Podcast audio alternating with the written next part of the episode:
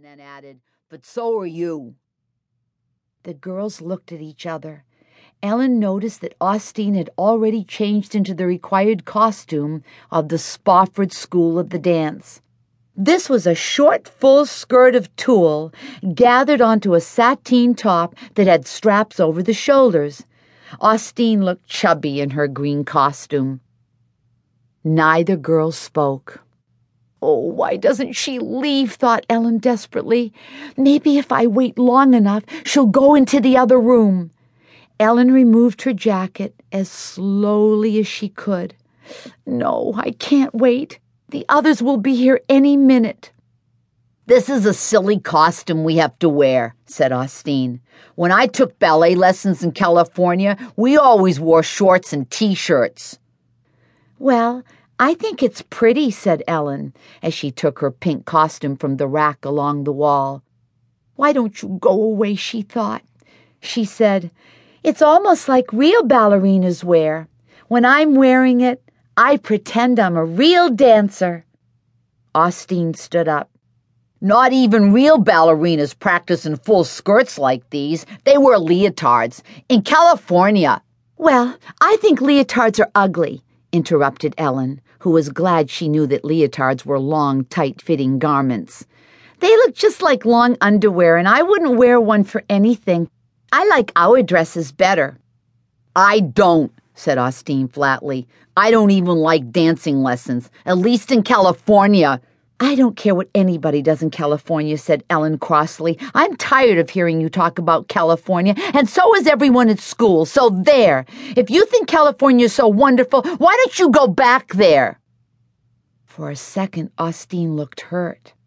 Ellen almost thought she was going to cry. Instead, she made a face.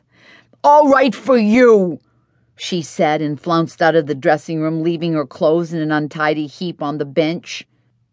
Instantly, Ellen was sorry. What a terrible thing to say to a new girl. What if she herself were a new girl and someone had said that to her? How would she have felt?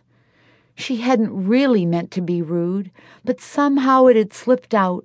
She was so anxious to have Austine leave that she had not thought about what she was saying. But now that Austine was gone and Ellen was alone, there was not a moment to waste, not even in feeling sorry for what she had done. Feverishly, she unbuttoned her sweater. She was starting to unfasten her dress when she heard some of the girls coming through the classroom. Frantically, Ellen looked around the dressing room for a place to hide. She darted behind the costume rack. No, that wouldn't do. The girls might see her when they took down their costumes.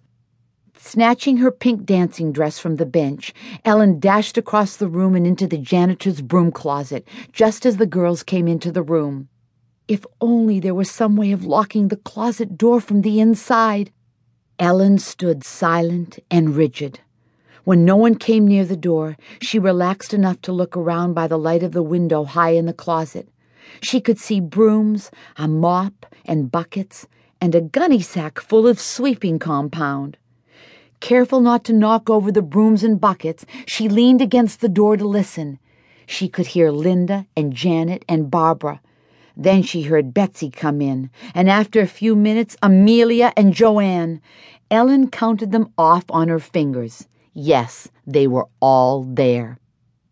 Trying to move carefully so she wouldn't bump into anything, she took off first her starch plaid dress and then her slip but she was so nervous that she knocked over a broom. She stood terrified and motionless until she realized that the girls were chattering so noisily they did not hear the thud. If one of the girls had opened the door at that moment, they all would have learned her terrible secret. Ellen was wearing woolen underwear. She was wearing a high necked union suit that buttoned down the front and across the back. It did have short sleeves and short legs, so it could have been worse. Ellen didn't know what she would have done if her mother had made her wear long underwear. With trembling fingers, she slipped her arms out of the despised garment, rolled it as flat as she could down to her waist, and pulled the elastic of her panties over the bulge. Quickly, she slipped into her costume. I wonder where Ellen is.